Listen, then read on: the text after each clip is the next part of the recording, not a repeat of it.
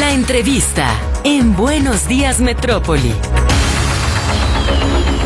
El pasado 5 de febrero, el presidente Andrés Manuel López Obrador presentó una serie de iniciativas de reforma, una veintena, entre estas al Poder Judicial. Él asegura que con esto se terminará la corrupción y habrá más justicia para los mexicanos. Para hablar de este tema, saludamos en la línea telefónica a la abogada y periodista Surya Palacios. Surya, como siempre, bienvenida, muy buenos días. ¿Qué tal, Griselda, Víctor? Muy buenos días. Encantada de estar con ustedes y con todo el auditorio de Radio Metrópoli. Pues comienza Surya la presentación, o más bien arranca, digamos, la, desde la presentación el debate sobre estas eh, propuestas de ley con las que el Ejecutivo Federal pretende, dice, hacer cambios significativos y particularmente, pues uno de sus objetivos es, dicen ellos, transformar el Poder Judicial, pero estamos realmente hablando de una transformación o solamente de una modificación a modo para beneficio de quien está en este momento en la presidencia de la República. Pues yo diría que se trata de los dos escenarios que planteas, Víctor, porque, bueno, no solo esta iniciativa del presidente se, se enfoca en cambiar la forma de elección de los ministros de la Suprema Corte de Justicia de la Nación, sino que también plantea que este mecanismo de voto popular para los mm, ministros, magistrados y jueces de distrito también se repita o se replique en los estados, en, las 32 entidades de, de, nuestro país, lo que significaría que, al igual que en, el gobierno federal, pues eh, los, los operadores jurídicos de este país se convertirían prácticamente en políticos y no en juristas que deben de estar capacitados eh, para resolver los miles de asuntos que les llegan cotidianamente y que hay que destacar, pues eh, mm, existe un enorme rezago, no, no, no tanto en el Poder Judicial de la Federación, sino sobre todo en los poderes judiciales de las entidades de los estados. Es ahí en donde yo creo que debería de ponerse la atención porque hay que destacar que el 95% de, por ejemplo, en el ámbito penal, el 95% de los delitos que se cometen en México son delitos del fuero común, que les corresponde primero este, investigar a las fiscalías de los estados y segundo, eh, juzgar a los poderes judiciales de las entidades. Es decir, que eh, eso solo en el ámbito penal, ya no digamos, por ejemplo, en, materia civil o y familiar, que es eh, son las digamos las áreas del derecho más litigiosas en, en México que es este y eso obviamente también corresponde a los poderes judiciales de los estados. Eh, ¿Cuáles consideras, eh, Surya, que son los principales riesgos y qué posibilidad real hay de que, como está conformado el Congreso, en este caso, eh, pues eh, finalmente se aprueben las reformas planteadas por el presidente de la República, particularmente en el Poder Judicial? Bueno, entonces el presidente sabe perfectamente que no, no cuenta con los votos en el Congreso para la mayoría calificada para aprobar estas reformas constitucionales. Eh, sobre todo la, la, reforma del Poder Judicial de la Federación. Em, quizá algunas otras este, pudiera también este, haber alguna negociación en el Congreso con los partidos de oposición y con este sobre todo con Movimiento Ciudadano que ha manifestado que una parte de la del, paquete de iniciativas de reforma constitucional del presidente sí estaría de acuerdo no sobre todo eh, se hablaba mucho del, del tema de las pensiones no este ahí podría digamos sí eh, haber posibilidades de aprobación. En este caso pues eh, evidentemente se trata de una iniciativa que tiene carácter electoral eh, porque sirve de dos vías. o sea, si la aprueban, eh, gana eh, el presidente y su partido, y si se rechaza, como es previsible que, suceda, pues también gana el presidente porque le, le, sirve, ¿no? Este, políticamente para decir, bueno, la oposición no quiere que, que exista justicia y este digamos, el, todo el discurso que, que, ya le conocemos al, tanto al mandatario como en general a los eh, candidatos y dirigentes de, de Morena. Y eh, por otro lado, bueno, pues los riesgos son que eh, el plantear que los magistrados, los jueces federales y los de las, los ministros de la Suprema Corte sean electos por el voto popular a partir de propuestas que, tendrían que hacer eh, la Cámara de Diputados, la Cámara de Senadores, el presidente y el mismo Pleno de la Suprema Corte, pues eh, son, digamos, se convertiría, como digo, este, a los jueces, a los ministros y a los magistrados en personas que, este, que tendrán que hacer campaña política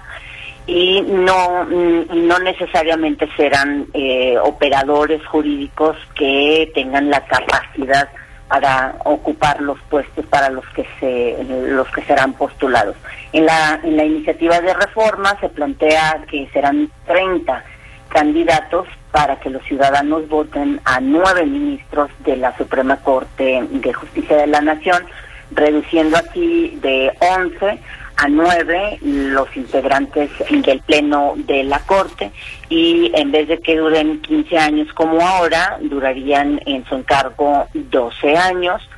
y también eh, se destaca que desaparece la iniciativa las dos salas en las que funciona la Suprema Corte de Justicia de la Nación, además de su pleno.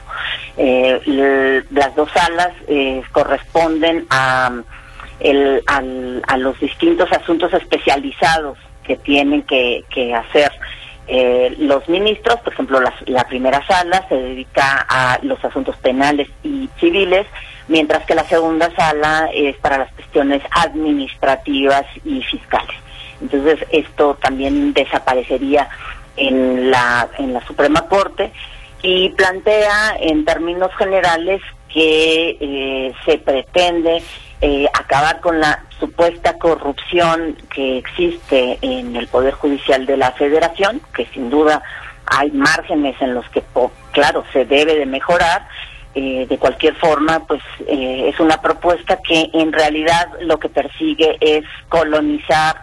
eh, hacerse de, la Suprema Corte de Justicia de la Nación eh, para que sea, sean personas eh, afines al proyecto del presidente quienes resuelvan los asuntos que pues son mucho más importantes para el Estado mexicano y para en términos generales para la conformación de lo que es nuestra democracia. En este caso, bueno, nos has explicado a través de tus textos que el presidente propondrá hasta 10 aspirantes. El Congreso postulará hasta 5 personas por cada cámara y irían otros 10. Y el Pleno de la Suprema Corte postulará hasta 10 personas por mayoría de 6 votos. De eso, esta cantidad es la que suma los 30 candidatos que nos dices para que los ciudadanos voten a los nueve ministros del Pleno de la Suprema Corte de Justicia de la Nación. Dime, Surya, si en eh, los perfiles hay candados para que sean personas em, eh, pues eh, completamente especializadas e íntegras? Pues entre los requisitos eh, de esas personas que van a, que serían postuladas si se aprueba esta reforma, hay que ser mayor de 35 años para, para ser candidato a ministro de la Suprema Corte. también se debe de ser abogado con un con el con título y cédula profesional expedida por las instituciones reconocidas en nuestro país eh, y eh, deben de tener desde la expedición de la cédula una antigüedad de 10 años. Eh, a partir de ahí, esos, digamos, son los principales requisitos de quienes podrían ser postulados eh, por cada uno de estos actores, que son el presidente, como dice Grisel, del Congreso, las, cada una de las cámaras del Congreso y el Pleno de la Suprema Corte. Mm, la verdad, pues como ya lo hemos visto, este, mm, el hecho de que uno sea abogado, eh, no significa que tengas la facultad este, y las, la capacidad y el, el, la experiencia para llegar a ser eh, ministro de la Suprema Corte. Es decir, que ahí no hay ninguna, en la iniciativa no hay ninguna garantía en términos generales para que quienes sean postulados por el presidente y por las cámaras sobre todo pues sean personas que se dediquen exclusivamente a los temas jurídicos y no y no políticos. No hay, por ejemplo, ningún candado con respecto a militancia partidista, eh, algo que este, sí existe actualmente y que se supone que no no no son idóneos eh, los candidatos que se proponen a la corte, por ejemplo, cuando tienen mm, una clara militancia militancia política, lo cual eh, como simples ciudadanos pues este no tiene nada que ver, ¿no? Este, el tema es de que para poder llegar a la Suprema Corte, pues se necesita eh, cierta imparcialidad. El tema es de que obviamente nadie, este, ninguna persona es 100% químicamente pura, ¿no? Este, siempre hay eh, inclinaciones políticas, pero la militancia activa en partidos políticos sí es un tema que normalmente hasta antes de esta administración se consideraba para que, bueno, quienes llegaran a la corte fueran personas que se hayan dedicado a los temas jurídicos y no tanto a los temas político-electorales. En el supuesto de que llegara a aprobarse y que tuviéramos que elegir a los ministros por voto popular, pues qué tan exitosa sería, eh, sería el proceso, porque si hoy cuesta trabajo llevar a la gente a las urnas en los procesos intermedios, si de repente les dicen, oigan, tienen que volver otra vez a votar por tal persona, eh, eso, no sé, llamaría la atención de la población como para decir, ah, voy, que voy a destinar un día para ir a decidir quién va a ser el ministro de la Suprema Corte de Justicia. Víctor, pues yo creo que sería un desastre. eh, o sea, ¿cómo vas a, a, elegir a, alrededor de, pues, de 40 mil eh, integrantes del Poder Judicial de la Federación? Normalmente esto se centra pues, en las figuras de los ministros del máximo tribunal del país, la Corte. Pero la propuesta plantea que sean electos los jueces y los, los jueces y los magistrados también del Poder Judicial de la Federación y que esto se replique en todas las entidades, en cada uno de los poderes judiciales locales. Entonces, o prácticamente eh, estás hablando de mm, decenas de miles de, funcionarios que serían sustituidos por este mecanismo de voto popular. En la iniciativa el presidente pone como ejemplo a Bolivia que elige desde 2011 mm, mediante el voto ciudadano a los integrantes de su tribunal constitucional y también a los magistrados de segunda instancia, no así a los jueces. El tema es que en Bolivia es un país de 12 millones de, habitantes, cuyo tribunal constitucional recibe eh, alrededor de, de 100 casos eh, cada año. En, en este país, la Suprema Corte de Justicia de la Nación recibe más de 3.000 casos que tiene que resolver todos los años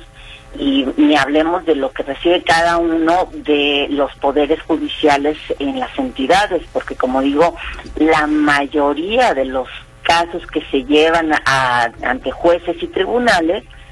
pues